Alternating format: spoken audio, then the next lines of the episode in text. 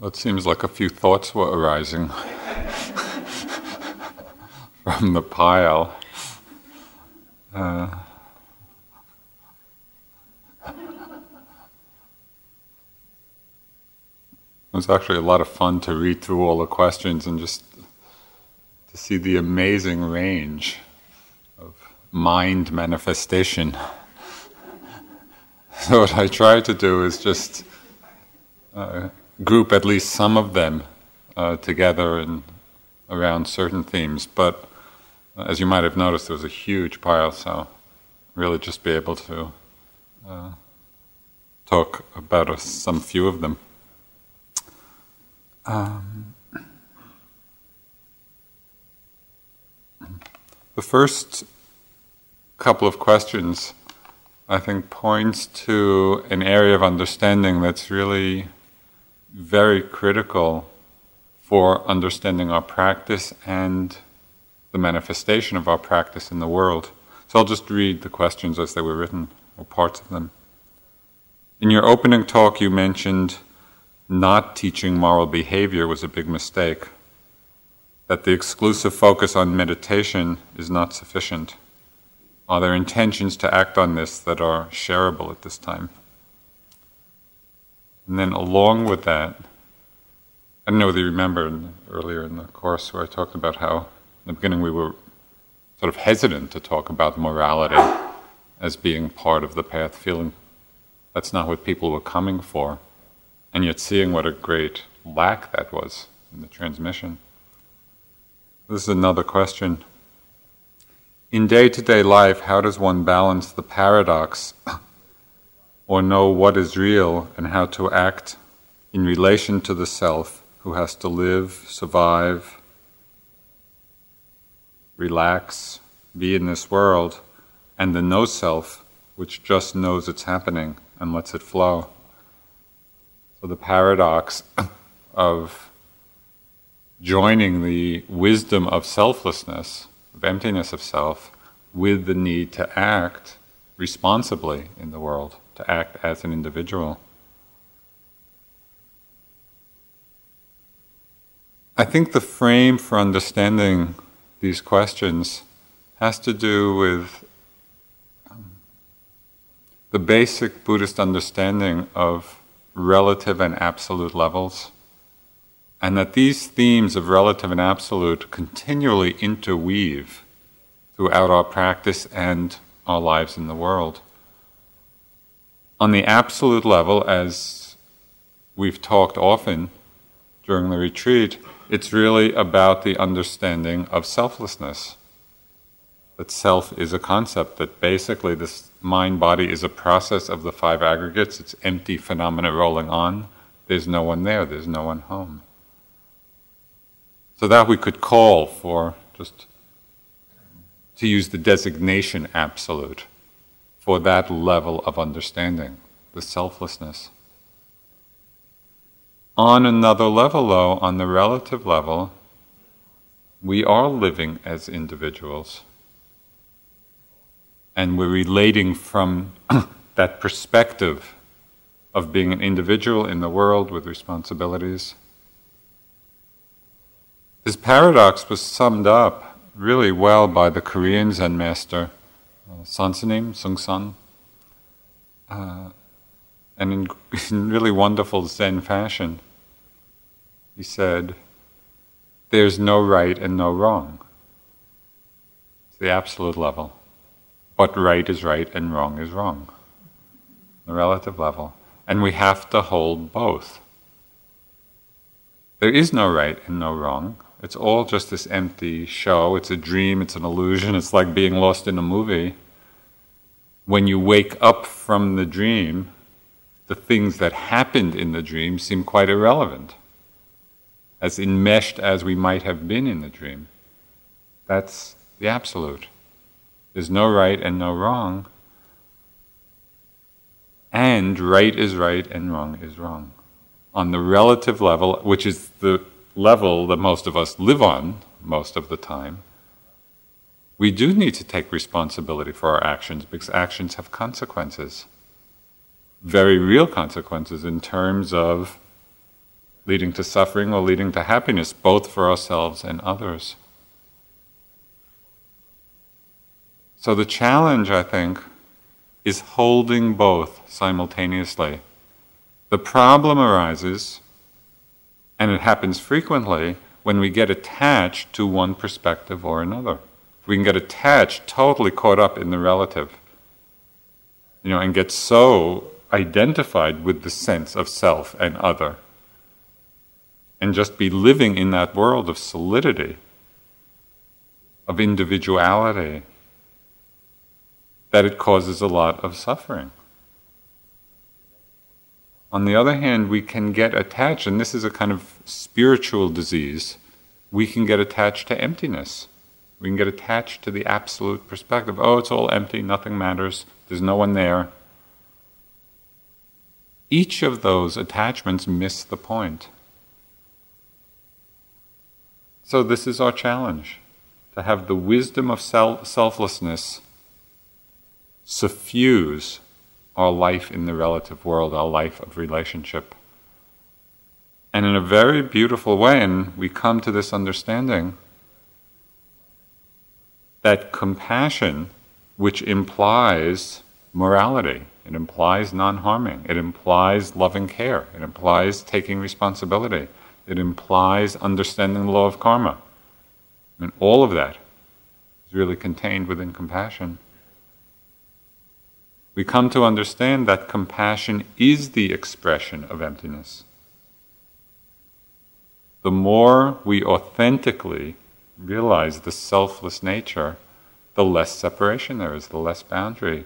And so our heart mind is naturally responsive because it's not protecting a self. The relative is the expression of the absolute.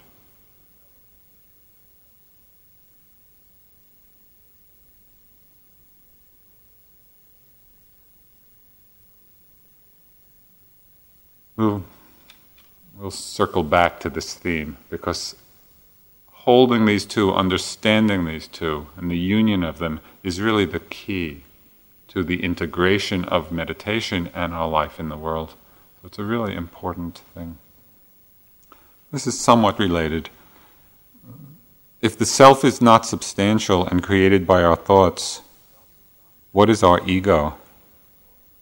Is it a movement of the same false self.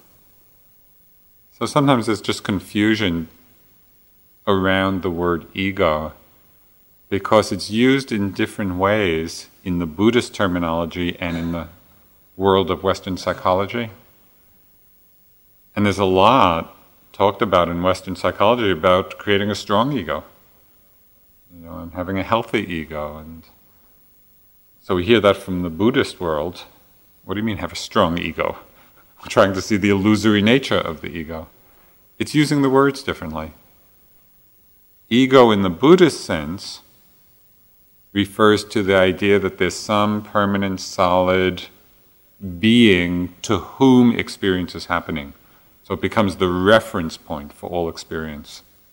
It's like we funnel all experience back to a sense of an I, of a self, of an ego. That's the Buddhist use of the word. In psychology, as I understand it, the use of the word ego is very different. And it really has to do with a healthy, strong balance of factors in the mind. The balance does not imply that there's some entity to whom things are happening. It just implies that things are working, different qualities in the mind are working harmoniously together. So the ego, in that sense, as balance, appropriate balance of mind, that meaning of ego, or ego structure, fits very well with the Buddhist idea of selflessness.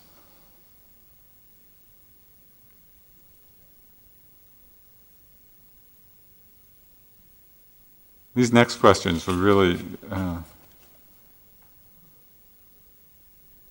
point to a very deep issue. I can barely read my own writing, but your writing. oh.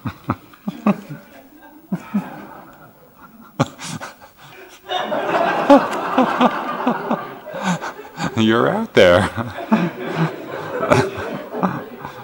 Regarding the deep level of opening, intensive practice, intensive practice facilitates do you have any comments on how to help the compassionate heart from getting overwhelmed, overloaded, oversaturated with, with much suffering, with how much suffering there is in the world? Okay, the next one. There's a fine line between compassion for the suffering of a friend or people in terrible circumstances and anguish. How do you stay on the wise side of that line?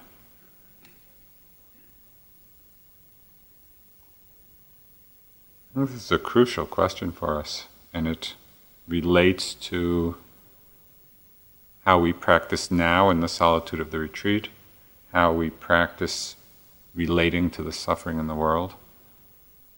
How is it possible to open to the magnitude of suffering that's there within ourselves, in our own mind and body, and the immensity of suffering that exists in so many places?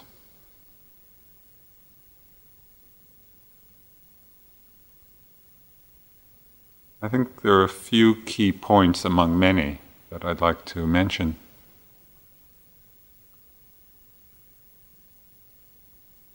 and they're related. One of the key uh, elements of not having compassion turn into anguish, or not having an open heart, and a heart open to suffering, be overwhelmed by that suffering, is really investigating carefully the difference between openness to suffering and aversion to suffering. You know, and you have many opportunities throughout the day. Take just some very simple example, you know, which I'm sure you've worked on a lot in these last weeks and will continue to. This is a very simple place to look at this.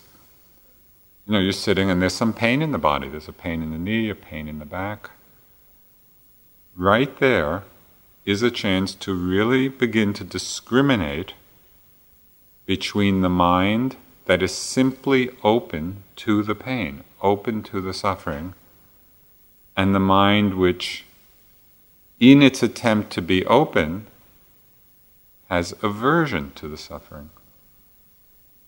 The aversion is something extra to the bare experience. And it's the aversion suffering which creates a kind of contraction in the heart and, in a larger context, turns that openness of suffering into anguish. That's when it becomes unbearable. It's not unbearable from the side of the open heart. It's unbearable because of the deep, strong conditioning we have to bring aversion into these intensely unpleasant situations. You see the difference between these two? And it's very delicate. We really have to see, see in our own experience the difference. I was just having a, a discussion with somebody this afternoon. It was a woman who works a lot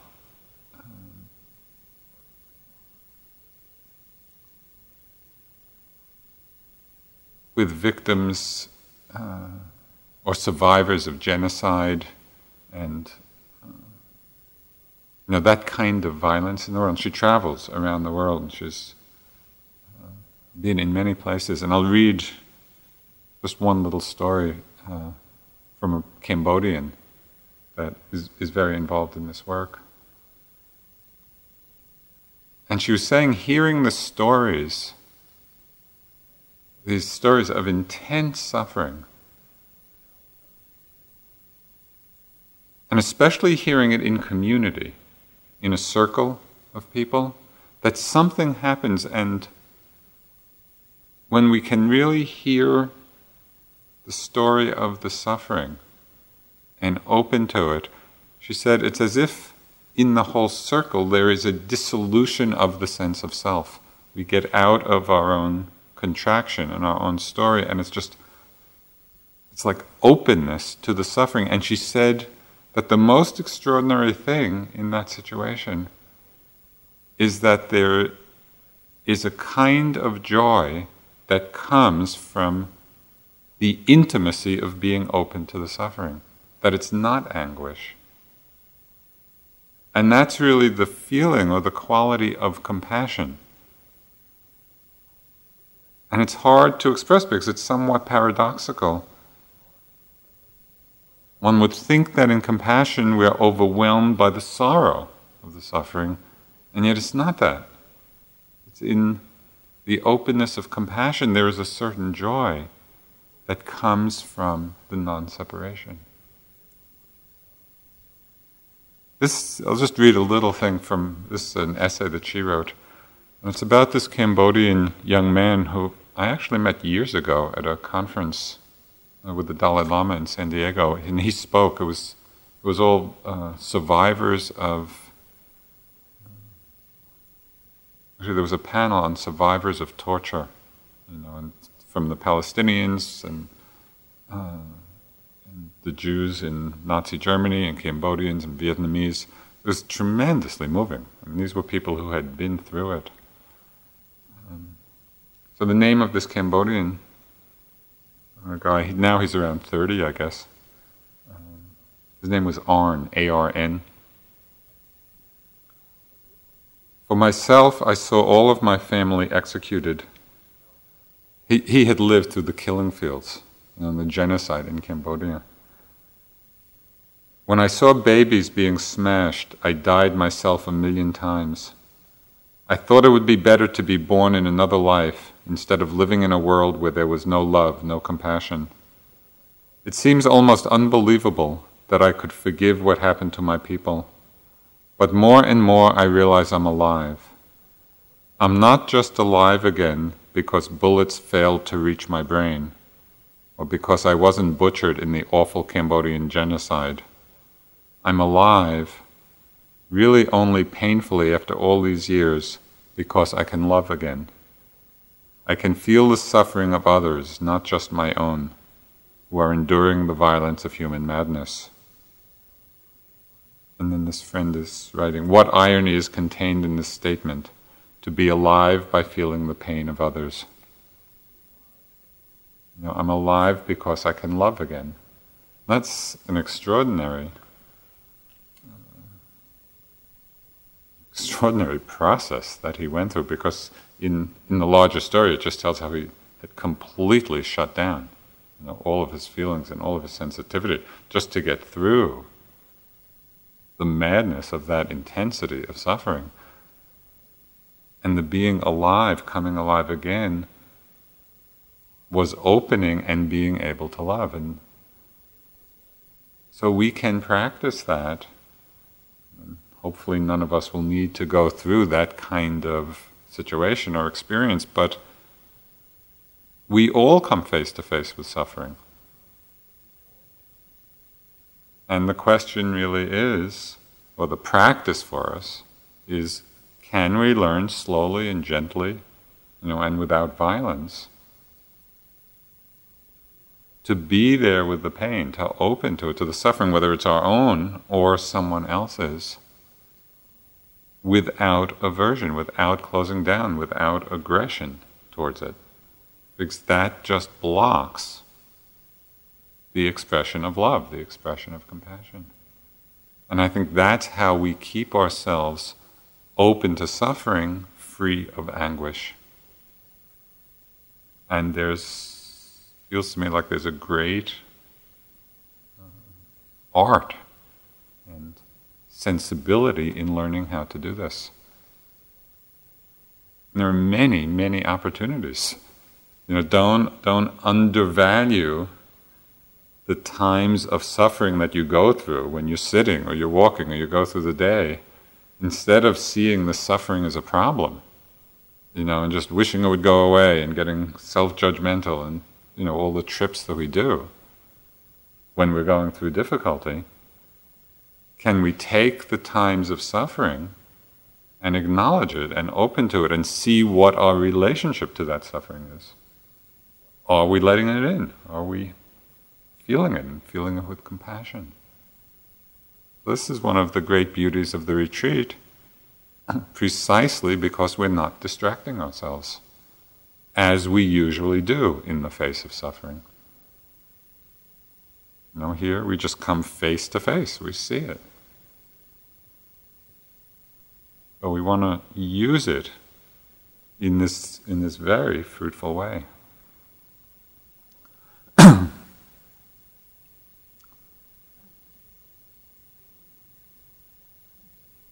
Did the Buddha really mean to offer a trade off between the cessation of delight and the cessation of suffering? Are we supposed to take no pleasure in the things of the world, no delight? So, do we have to give up delight to give up suffering? I think there are a few different issues to address. One is it would be really useful to examine carefully what's contained in the experience that we're calling delight. I mean, is it a simple openness to joy, openness to happiness, openness to pleasure? Or, in what we're calling delight, is there grasping? Is there attachment? Is there clinging? the Buddha is definitely suggesting that if we want to come to the end of suffering, we need to let go of the clinging, let go of the attachment. Why? Because the delight, the joy, and the pleasure is going to change.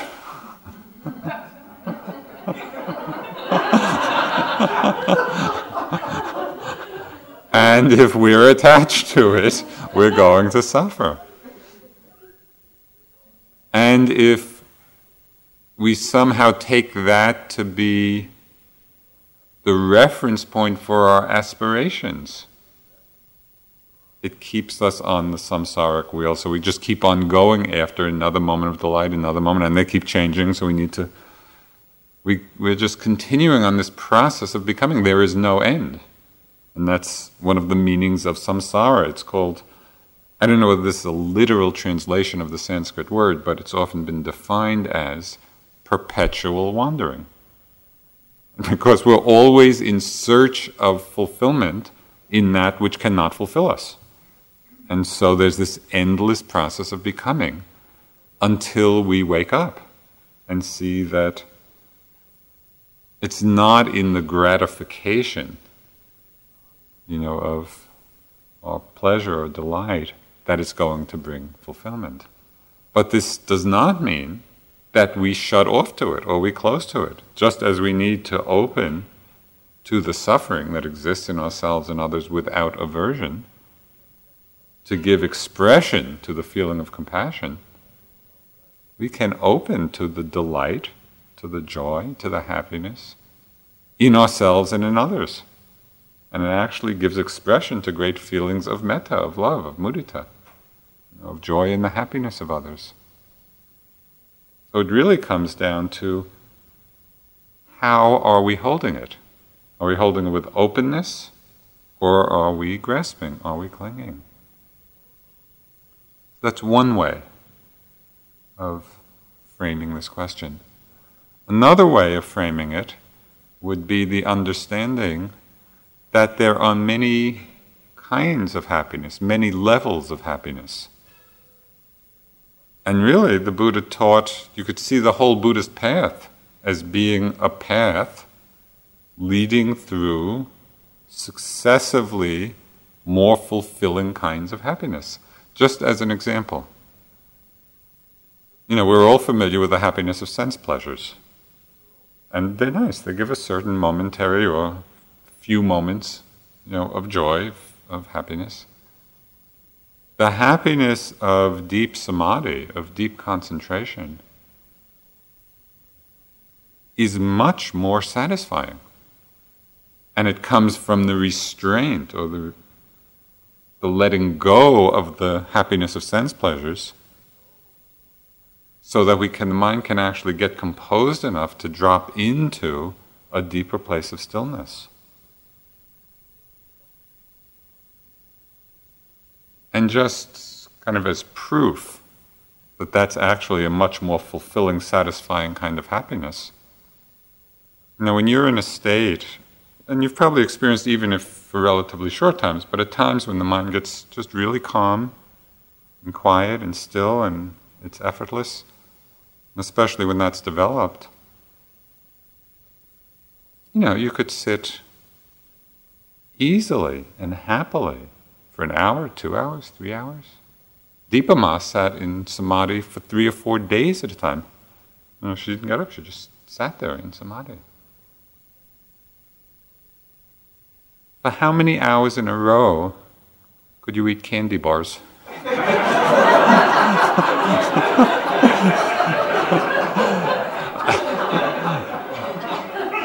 you know, there's a certain happiness that comes, but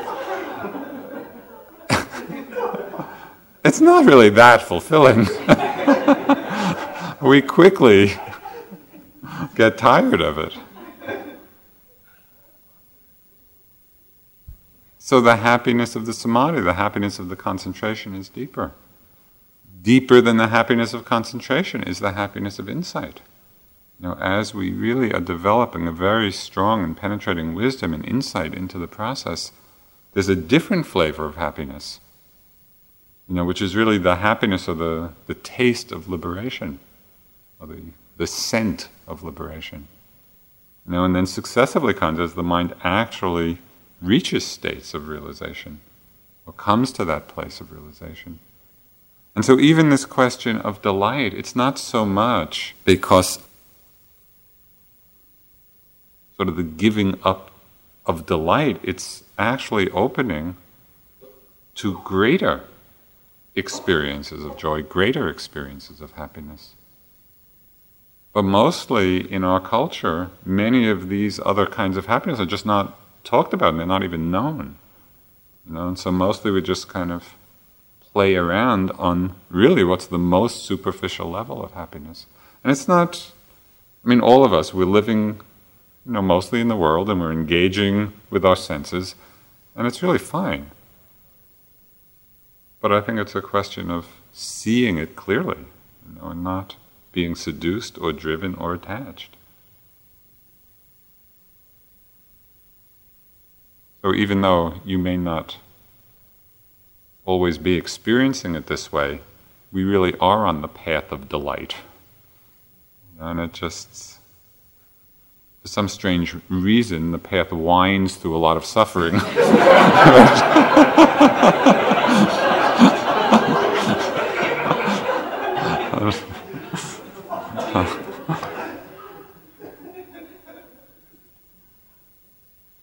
okay, there, here, there were a few uh, just noting questions. Uh, sometimes at a loss for words when trying to note an action such as each step in putting on a sweatshirt, I find myself searching for a word.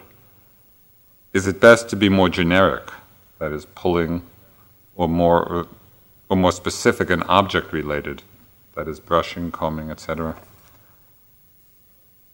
And this is another question. Could you speak about skillful and unskillful use of noting all day? Also, between sitting and walking, what factors need to influence skillful use of choice to focus or open up awareness, to focus awareness or open it up. Like when getting too scattered, say, choosing to narrow the focus. In terms of the noting, you know, just the, the mechanics of it,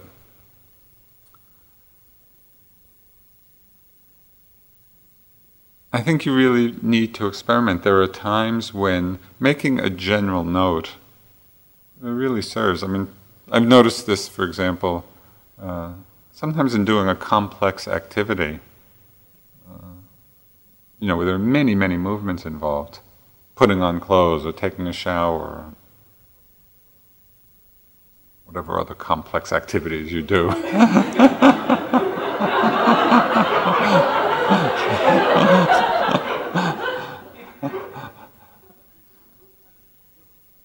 there's just a general note, you know.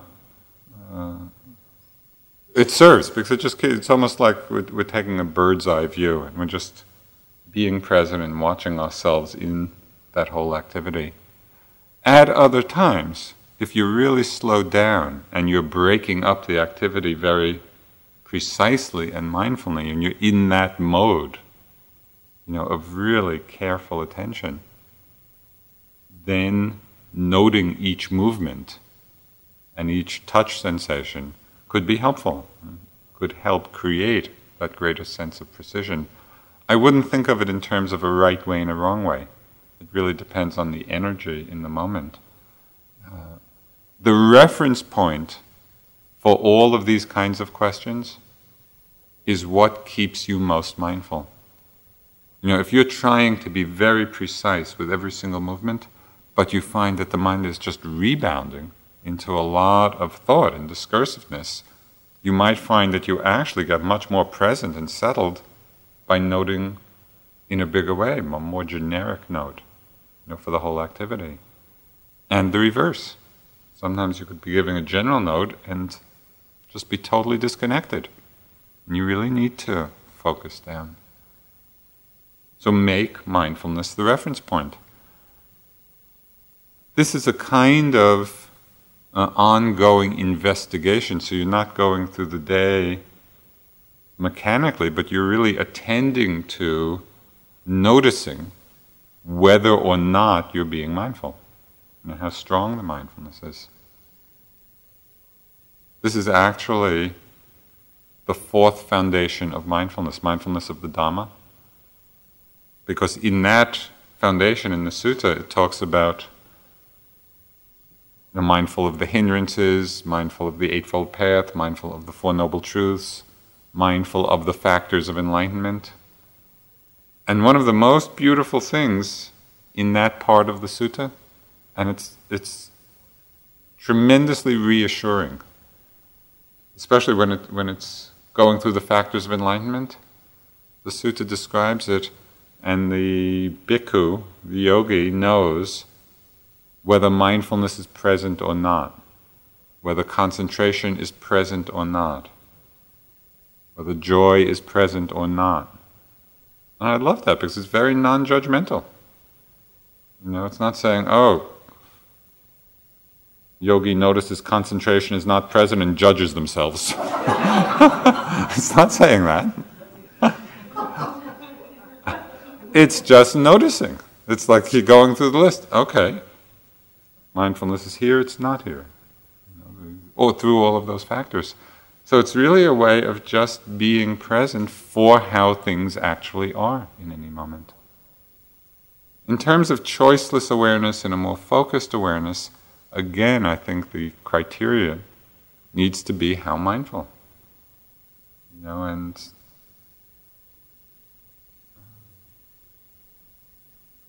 it's also a question of modulating the quality of the effort. You know, and um, uh, you, I think you know this. You know, it's just to be watchful. If you're if you're very narrowly focused on the breath and you're getting really tight, intense, it may be good to open it up a little bit. If you're quite open and it's choiceless and things are just coming and going and you feel like you're getting spaced out, but you're not really there in each moment's experience, notice that. Become mindful. Oh, not present, not concentrated. So then uh, bring it in to a little narrower focus. So you can really play with your practice, making mindfulness the criteria.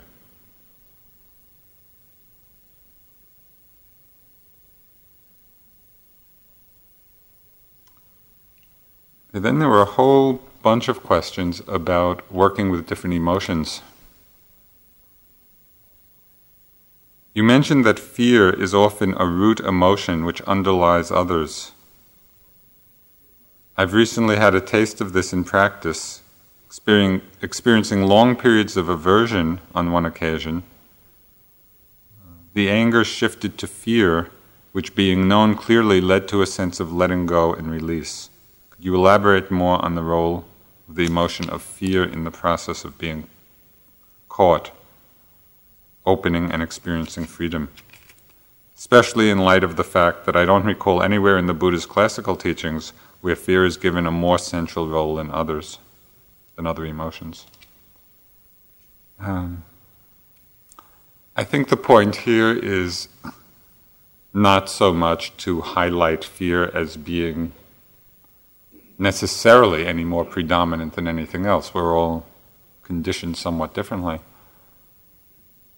But it does point to um, an interesting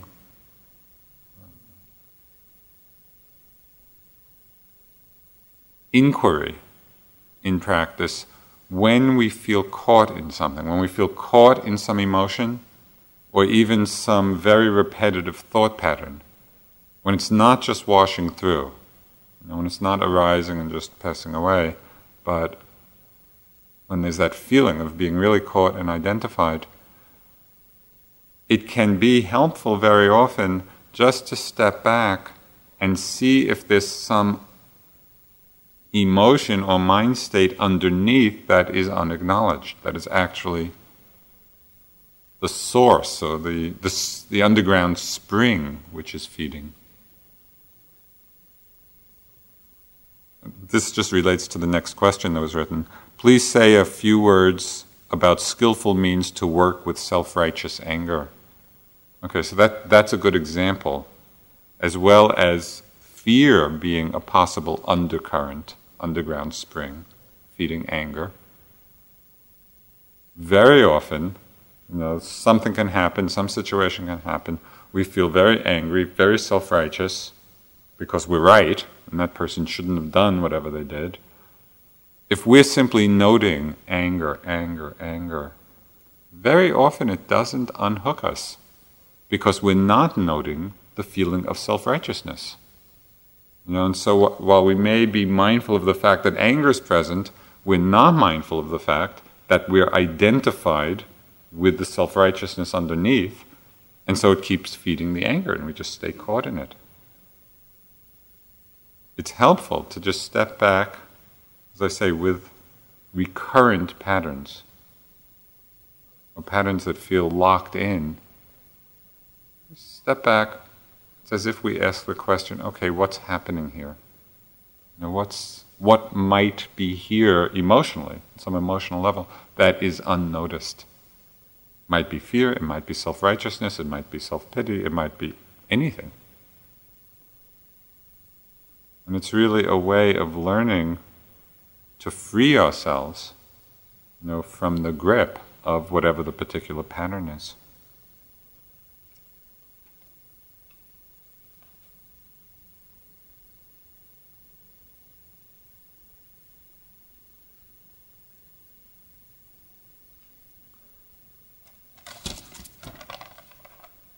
Does the concept of grace exist in Vipassana? Or are all spiritual happenings attributed to karma alone?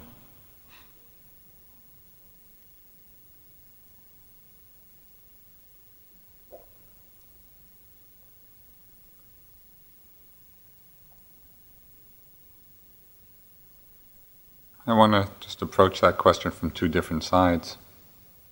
One was a response uh, that Trungpa Rinpoche once gave to a question Does grace exist in Buddhism? Does the concept of grace exist?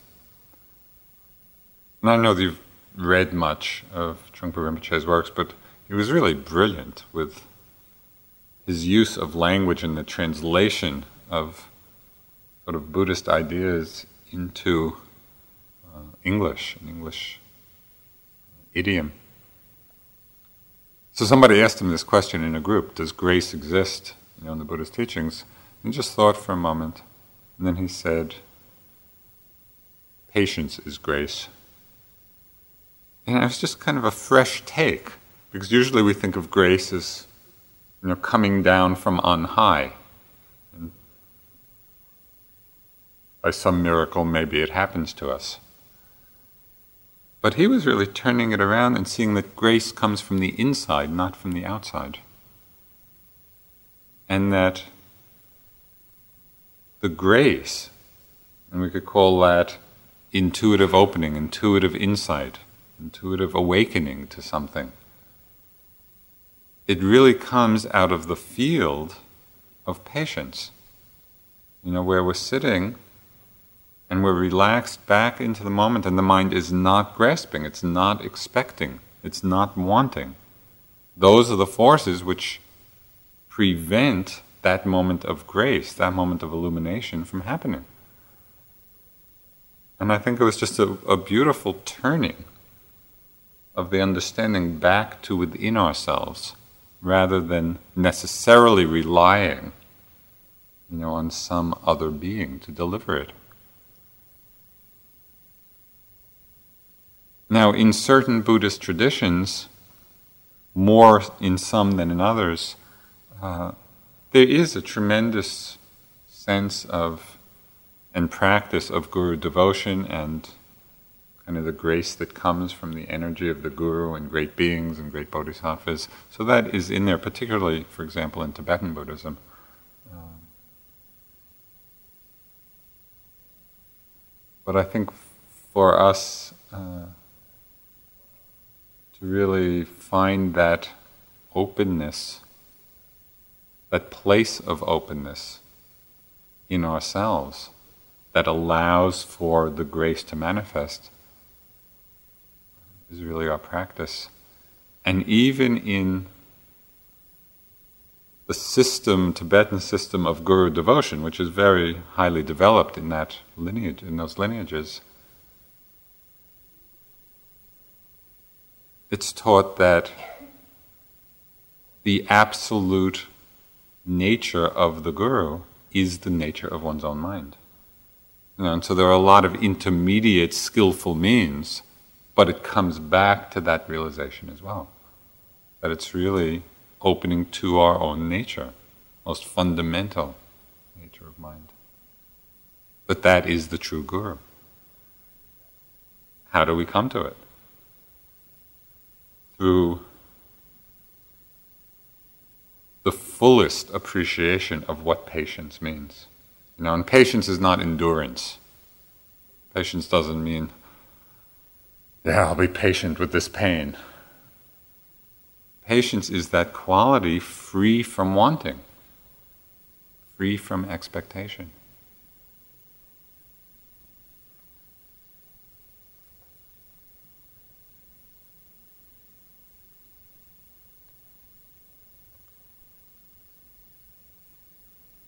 Can you comment on planning that has dukkha in it and planning that doesn't? Or does planning always have dukkha in it? uh, it goes on, but that's the essence of the question.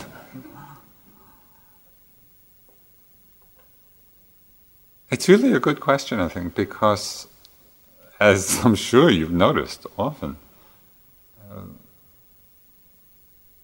planning seems to be a a very common tape in the mind. I think the dukkha of planning, as with so many other thoughts, is when we forget that it is just a thought in the moment. There's nothing wrong with planning thoughts. Sometimes they're appropriate. You know, there are times in our lives when we need to plan for something. The problem is as we do with so many other tapes in the mind, we forget that it's just a thought in the present moment. And so we create this mind world, this mind bubble. It's just like a cartoon character. You know, with this bubble and all the, all the thoughts in this bubble. It's like we create these bubbles sitting here and then jump into them and live in the world of the bubble whatever it is, you know, whatever we might be planning or remembering, you know, whatever the particular pattern of thought is, with all the attendant feelings and emotions and you know, maybe we're planning with tremendous excitement or anticipation or fear or anxiety or But what's really happening in the moment? It's just a thought. We're just sitting here. Nothing's going on. I mean, isn't it amazing? the mind worlds which we continually create, get lost in, get all worked up about, and all that's happened is between one breath and the next, certain thoughts have come and we haven't recognized them as thoughts.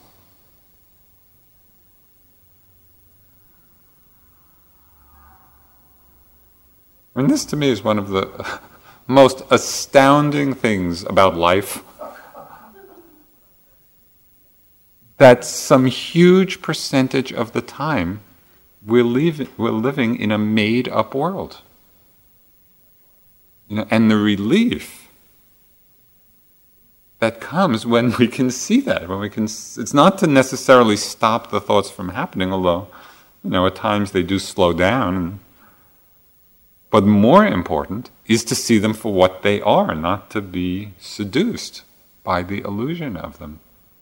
And that, of course, is our practice. We need to do it again and again and again because the habit is so incredibly strong.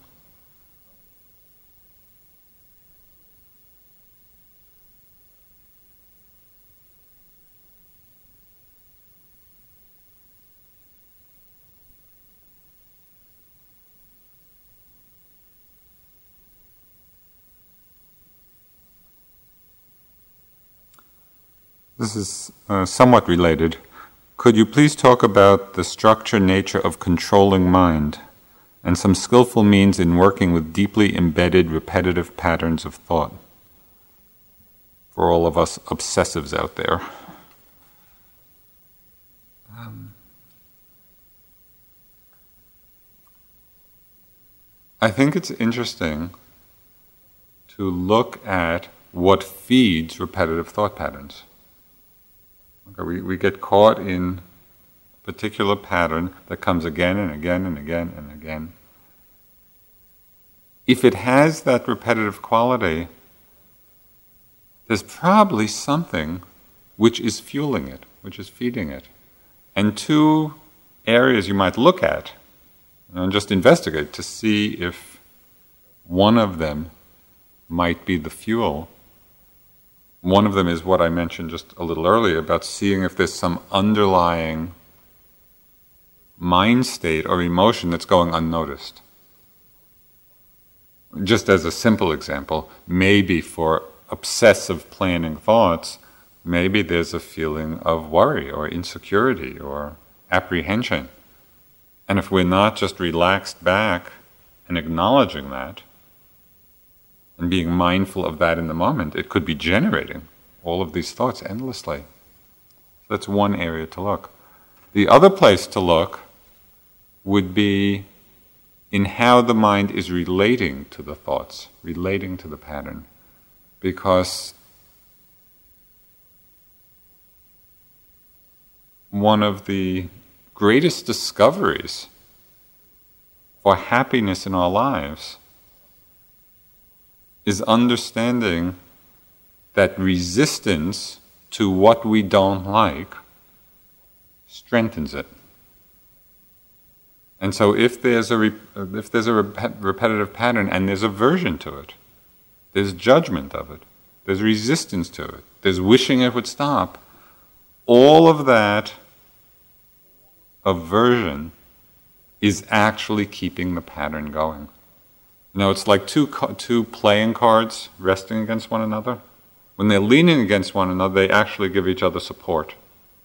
You take one away, the other falls down. There's the repetitive thoughts, there's the aversion or judgment. As long as those two are there, they're supporting each other. Take away the judgment, the energy for the repetition begins to diminish. It's so ironic that trying to get rid of what we don't like is what keeps it there. You know, so th- this is kind of like a little paradox that as soon as we understand, we actually come to a skillful realization of a skillful approach. Oh, something's there we don't like. Can we be accepting of it? Simply know, yeah, this is here. Repetitive thoughts are here. No problem. and in the non resistance, they begin to diminish. One way of fostering this level of acceptance, and I've mentioned this you know, at different times, but it was a technique I found very useful for the judging mind. Because there were periods in my practice where the judging mind was rampant. I just had a judgment about everybody. And the dining room is a great garden of judgment. you know, because you're just sitting there, and, or I was just sitting there anyway, you know, pretending to be mindful, but really watching everybody. So after some time, as I watched this parade of judgment, what I started doing, I just started putting a tag on every judgment. And the tag I put on was the sky is blue. And so, oh, that person's taking too much food. The sky is blue. You know, they're walking too fast. The sky is blue. I don't like what they're wearing. The sky is blue. Because the sky is blue is just a neutral thought. If that thought came into the mind, there'd be no problem. That person is walking too fast. It's equal to the sky as blue in that it is simply a thought arising in the mind. And the only thing that gives it power is becoming identified with it or judging it for having arisen. When we can relate to those thoughts as being the same as the sky is blue, there's no problem. We don't have to stop judging or stop whatever particular pattern plagues you. It's really just seeing the basically empty, insubstantial nature of all thought. The content in this context is irrelevant. But these thoughts, they're like coming through the mind, and each thought has a little hook on it. And we're like fish. You know, oh, the thoughts are bait. And we just keep biting. so you might imagine that could be another image you could play with. You know, thoughts with these hooks dangling. Don't bite.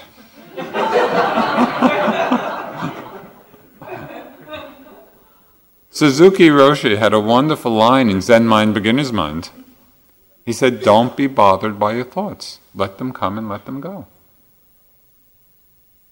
You know, but we bite a lot. Uh, so it's just to see it, you know, and, and through the practice, we learn not to bite so much and just to let them come through without judgment, without aversion, without getting lost in them.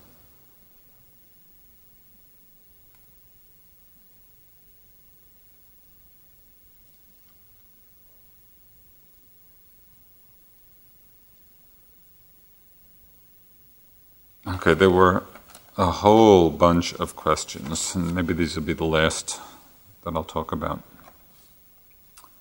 Um, about um, Vipassana, Dzogchen, Zazen, how it all fits together, what's the difference, are they the same, all of that. So I'll just read one of the questions because it kind of highlights uh, the others. Uh, you just, I love these roles.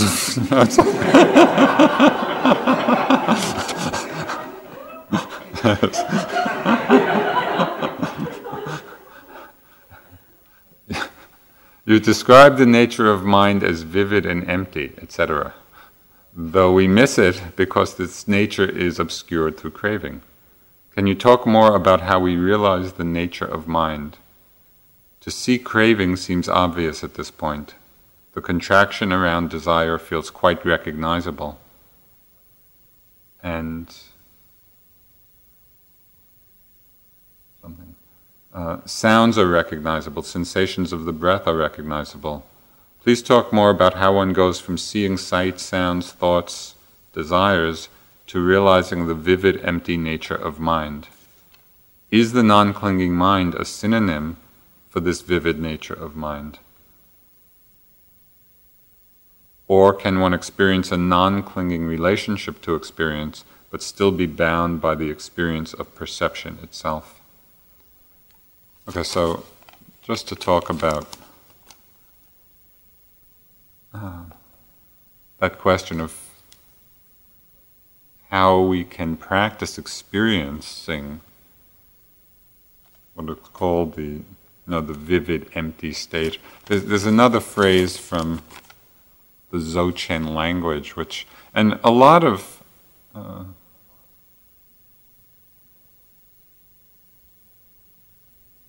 let me back up a minute. Uh, when I started doing you know, that practice after a long time of vipassana, uh, just because of friends thought you know it might be interesting for me to do it. At first, I was really in a conflict. You know, it's like who's right, and because the metaphysics were quite different, the systems, the language was quite different, and I just tormented myself about who's right, who's wrong. And this, for quite a while, I was on a two-month retreat, and so the first month was like that. And then I, I had a really a wonderful realization that brought it all together and created so much harmony in my understanding when I realized that all metaphysical systems, you know, whether it's the Burmese model of the Abhidhamma, the Dzogchen, Tibetan teachings, or whatever, all could be seen as skillful means for liberation rather than as statements of absolute truth. Because if we see them as statements of truth, and sure, if you have to do different systems and they're saying different things, you have a conflict. If you see them all simply as different ways, different skillful means for freeing the mind from attachment, yeah, there's this set of metaphor, of imagery, of language, that helps free the mind from attachment. There's this model in language frees the mind from attachment. The obvious thing to do is to get free of attachment, not to create this battle and this war between systems. So that was really helpful. And so then it all came together. Instead of seeing it as even two different things, it was the same practice came back to the same practice of not clinging, not clinging to anything.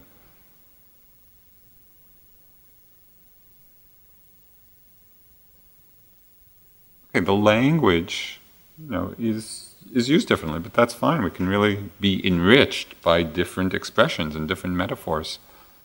Okay, so all of that is a little bit of a preface for one of the expressions from the Dzogchen tradition, which just I find is a very wonderful and illuminating expression for understanding the nature of the mind, is innate, the innate wakefulness.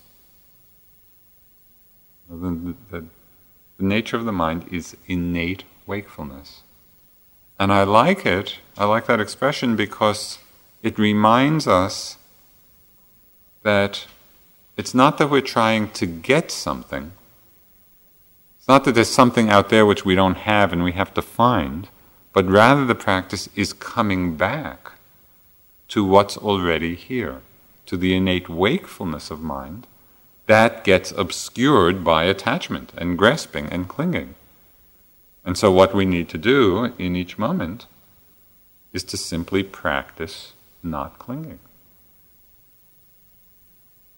Okay, one way of, and there are so many approaches to this, and I'll be talking at greater length about this, so there's just few, few words. I mean, one of the way to come back to that place of not clinging is by paying attention to the impermanent nature of things. Because the more you see things coming going, the less the mind is attached. As you're seeing the impermanence, really notice the quality of the mind. In the whiz that's notice the quality of the mind that's there when there is the wisdom of seeing impermanence. Because you will experience the mind that is not clinging at that time. So it becomes very experiential. from another side, and this is something I can't remember whether I've talked about in this retreat yet or not, but it could be very helpful. It was helpful for me. Framing the knowing aspect of the mind in the passive voice. So, for example, the breath being known, thoughts being known, sensations being known that in our experience, moment after moment, things are being known. One object after another is arising and being known. The reason that frame was so helpful for me was that it took the I, the self, out of the knowing. It wasn't, I wasn't framing it in my language as I'm knowing a sound, I'm knowing a sight, I'm knowing a thought. Take it out, took it out of that dualistic way of perceiving, and it was just moment after moment, things being known. Just as a way of practicing this, you might, you might play uh, in the walking meditation, which is where I really first got into this way of seeing things. The walking is a wonderful place because there's a very obvious, effortless flow of sensations as you walk. And it's just the sensations of the movement. So as you walk and you're really there carefully, you know, with this, with the experience of the the river, the flow, the current of sensations, and be right there with each sensation being known moment after moment. And they're known spontaneously. You don't have to do anything except be undistracted. You're not creating the sensation, you're not creating the knowing. It's all happening by itself. It's a miracle. it's a total miracle. Sensations being known. There's no one there knowing. That's, that's the value of putting it in this passive voice. It's not that there's the knowing watching the sensations, it's just the sensations being known. And then once you get familiar with that way, you could then sort of explore the mystery or the magic a little bit more and just hold the question well, known by what? And when you find the answer, tell me. I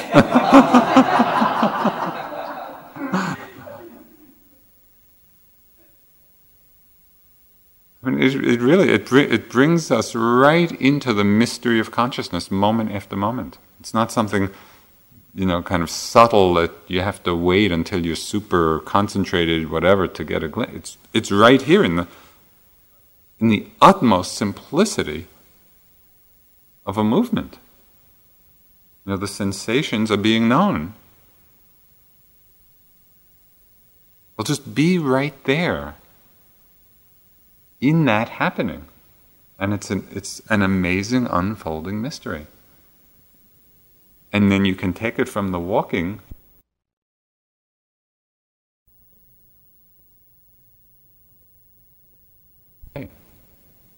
because that's what's happening. Moment after moment, there's another appearance being known sensation, a sight, a sound, a smell, a taste, a thought. And you really begin to get a sense of kind of this magical mystery tour. No one's doing anything. And what it takes is being undistracted. So that's what we're practicing. The mind will get pulled out and will bite on the hooks. And so we practice again dropping back into that space of innate wakefulness in which things are being known effortlessly, spontaneously. So there's a tremendous interest because this actually is our life. Let's sit for a few minutes.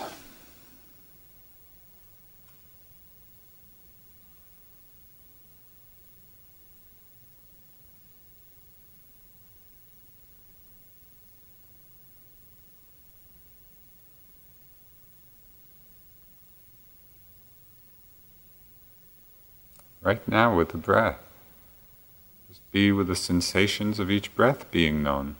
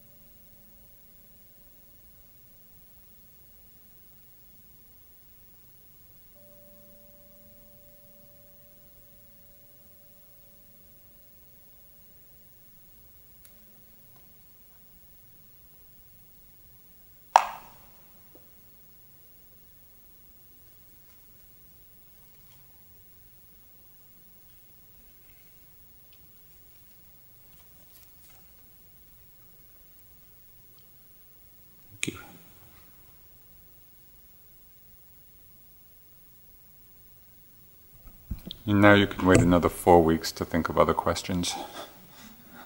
You can just rest in the great innate wakefulness of mind.